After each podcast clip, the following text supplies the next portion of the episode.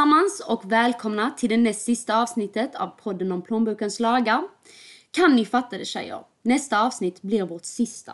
Ja, det är ju sorgligt. Men vi ska ju inte deppa för det. För vi har ju trots allt två avsnitt kvar. Nej precis och, och detta har ju varit så otroligt lärorikt och tillsammans har vi åstadkommit med så mycket.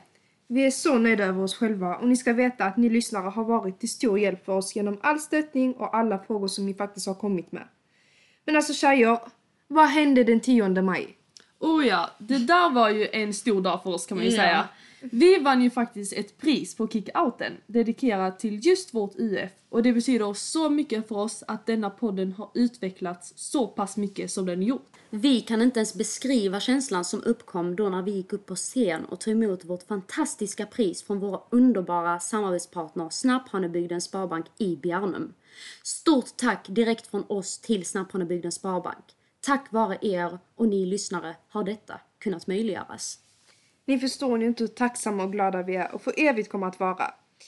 Men nu tänker jag att vi hoppar in i dagens avsnitt. Eh, vi kommer idag dels prata om marknadsföring i sin helhet och såklart lite juridik.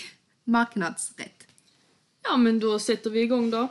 Och för att börja bena av lite om vad marknadsföring är så har man oftast om att företag använder olika strategiska metoder för att nå ut till nya kunder eller behålla befintliga. Det har ju vi hållit på med mycket när vi startat vårt eget företag. Och då har vi ständigt varit aktiva på vår Instagram och vi har även hållit god kontakt med er lyssnare och marknadsför oss själva via andra sociala sammanhang. Som exempelvis att vi gått runt till främmande människor och gett dem kunskap om att vi finns. Precis, och eh, på så sätt så har vi kunnat främja vårt företag. Vi har även märkt att det är många som är intresserade och drivna i just det här med att eh, på egen hand starta ett företag. Därför har vi tänkt att ge er några tips på hur man helt enkelt kan marknadsföra sitt företag för att bli mer uppmärksammade. Så tips nummer ett är att man blir väl medveten om vilken målgrupp man riktar sig till. Så riktar man sig då till eh, ungdomar så är det smartaste valet att nå ut till dem via sociala medier. Då vi alla vet att ungdomar spenderar nästan hela sin fritid på olika appar som exempelvis Instagram eller till och med TikTok. Om man å andra sidan vill nå ut till de äldre så bör man fokusera på direktmarknadsföring, vilket innebär att man tar kontakt med kunden direkt, exempelvis via e-post, sms, nyhetsbrev eller direktreklam som skickas hem i brevlådan. Tips nummer två är att hålla företaget aktivt genom att anordna tävlingar som väcker intresse hos kunderna och på det sättet får kunderna liksom en känsla av att de är delaktiga i företaget. När dessa tävlande har uppmärksammat just ditt företag är det ju såklart viktigt att sträva efter att hålla dem kvar i företagets kundomkrets.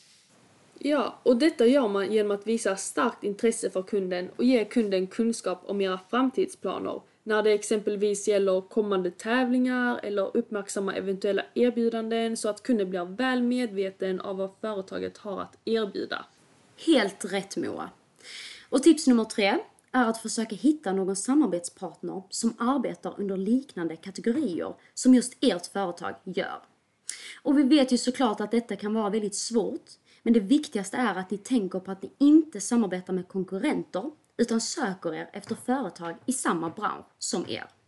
Om ni lyckas med ett samarbete kommer detta att gynna båda parterna eftersom ni kommer starkt att komplettera och lyfta varandra utan att på något sätt stjäla varandras kunder. Ja, samma. Det var väldigt bra tips som jag också håller med om. För som sagt kan det vara svårt att hitta samarbetspartners. Men det skadar inte att försöka nå ut till potentiella samarbeten.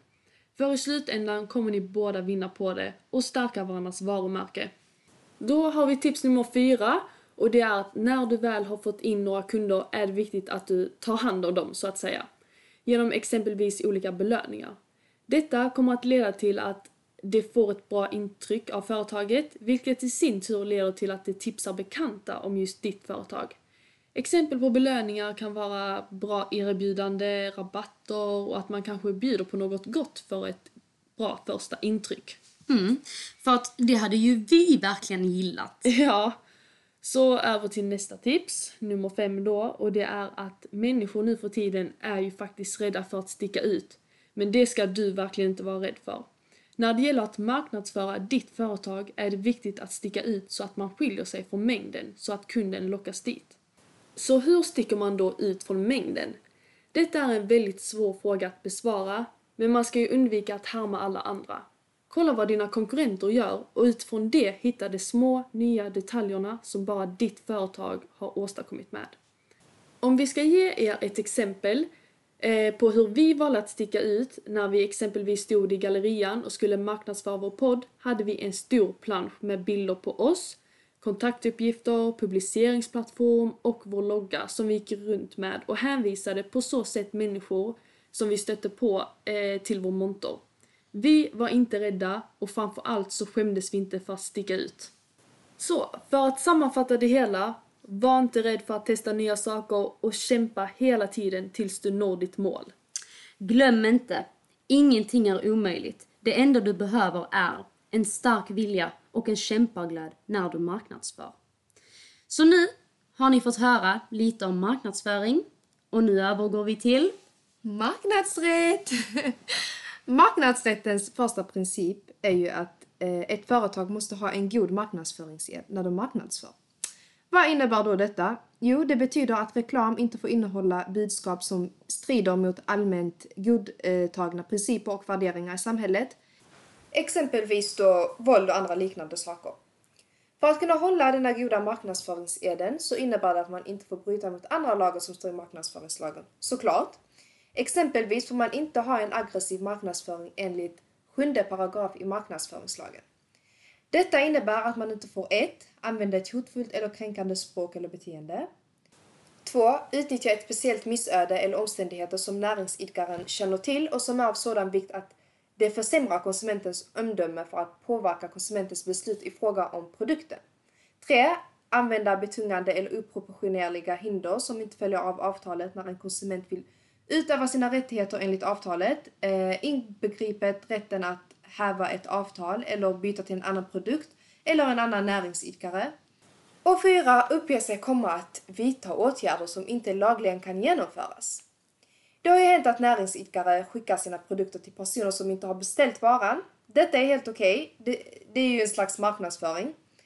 Det som inte blir okej okay enligt lagen eh, och klassas som aggressiv marknadsföring är när näringsidkare vid marknadsföring levererar produkter till någon som inte uttryckligen har beställt och därvid vilseleda mottagaren om dennes betalningsskyldighet. Man får alltså inte skicka en vara till personer vid marknadsföring om personen uttryckligen inte har beställt varan och förväntar sig att personen ska betala för denna produkten. Du får alltså inte skicka en faktura. Jaha. Ja, mm. eh, man får inte heller ha vilseledande marknadsföring såsom reklam som innehåller felaktiga påståenden eller framställer produkten på ett missvisande sätt. Det kan till exempel handla om påståenden som rör produktens kvalitet eller pris eller att väsentlig information utelämnas. Eller bara det att förpackningsstorlekarna ser otroligt mer större eller mindre ut på reklamen än i verkligheten. Okej, okay, okej. Okay. Mm. Mm. Och eh, i ett av era tips, Amara Moa, mm. så nämnde ni ju samarbete mellan företag. Eh, vilket är gynnsamt och lagligt. Men såklart finns det lagar om samarbete mellan företag också. Dessa eh, lagar kallas då för konkurrenslagar. Företag får självklart, som jag nämnde innan, samarbeta, men så länge syftet eller resultatet av samarbetet inte är att begränsa konkurrensen på marknaden. Så ha koll på dessa. Ja, och det är väldigt viktigt att hålla koll på lagen när man marknadsför. För mm. det är ju enkelt att man tror att man får göra vad man vill för ja. att kunna bli uppmärksammade. Ja, precis. Mm. Och bara det här med förpackningsstorlekarna, att de inte får se större ut än vad de är, eller mindre ut än vad de är, det är ju också Mm. En sak som man inte annars hade lagt märke till. Precis, man kanske inte ens tänker på det. Nej. Mm. Nej. Ja men då så tjejer, då tänker jag att vi avrundar detta avsnittet för denna gång. Ja. Eh, men vi måste dock bara tillägga att nästa avsnitt, som dessutom kommer att vara vårt sista avsnitt, Precis. kommer att vara ett väldigt speciellt avsnitt. Vi kommer verkligen ha ett stämplande avslut. Mm. Ja, så håll utkik på vår Instagram, planbokens lagar UF, så hörs vi nästa gång. Hej då! Hej då! Lyssna upp alla töser och Vill du börja spara? Köpa ny lya eller bil? Eller tänker du på pensionen? Skicka ett mail, slå en pling eller kom in på en kopp kaffe. Du kan alltid snacka med oss. Snabbt har ni byggt en sparbank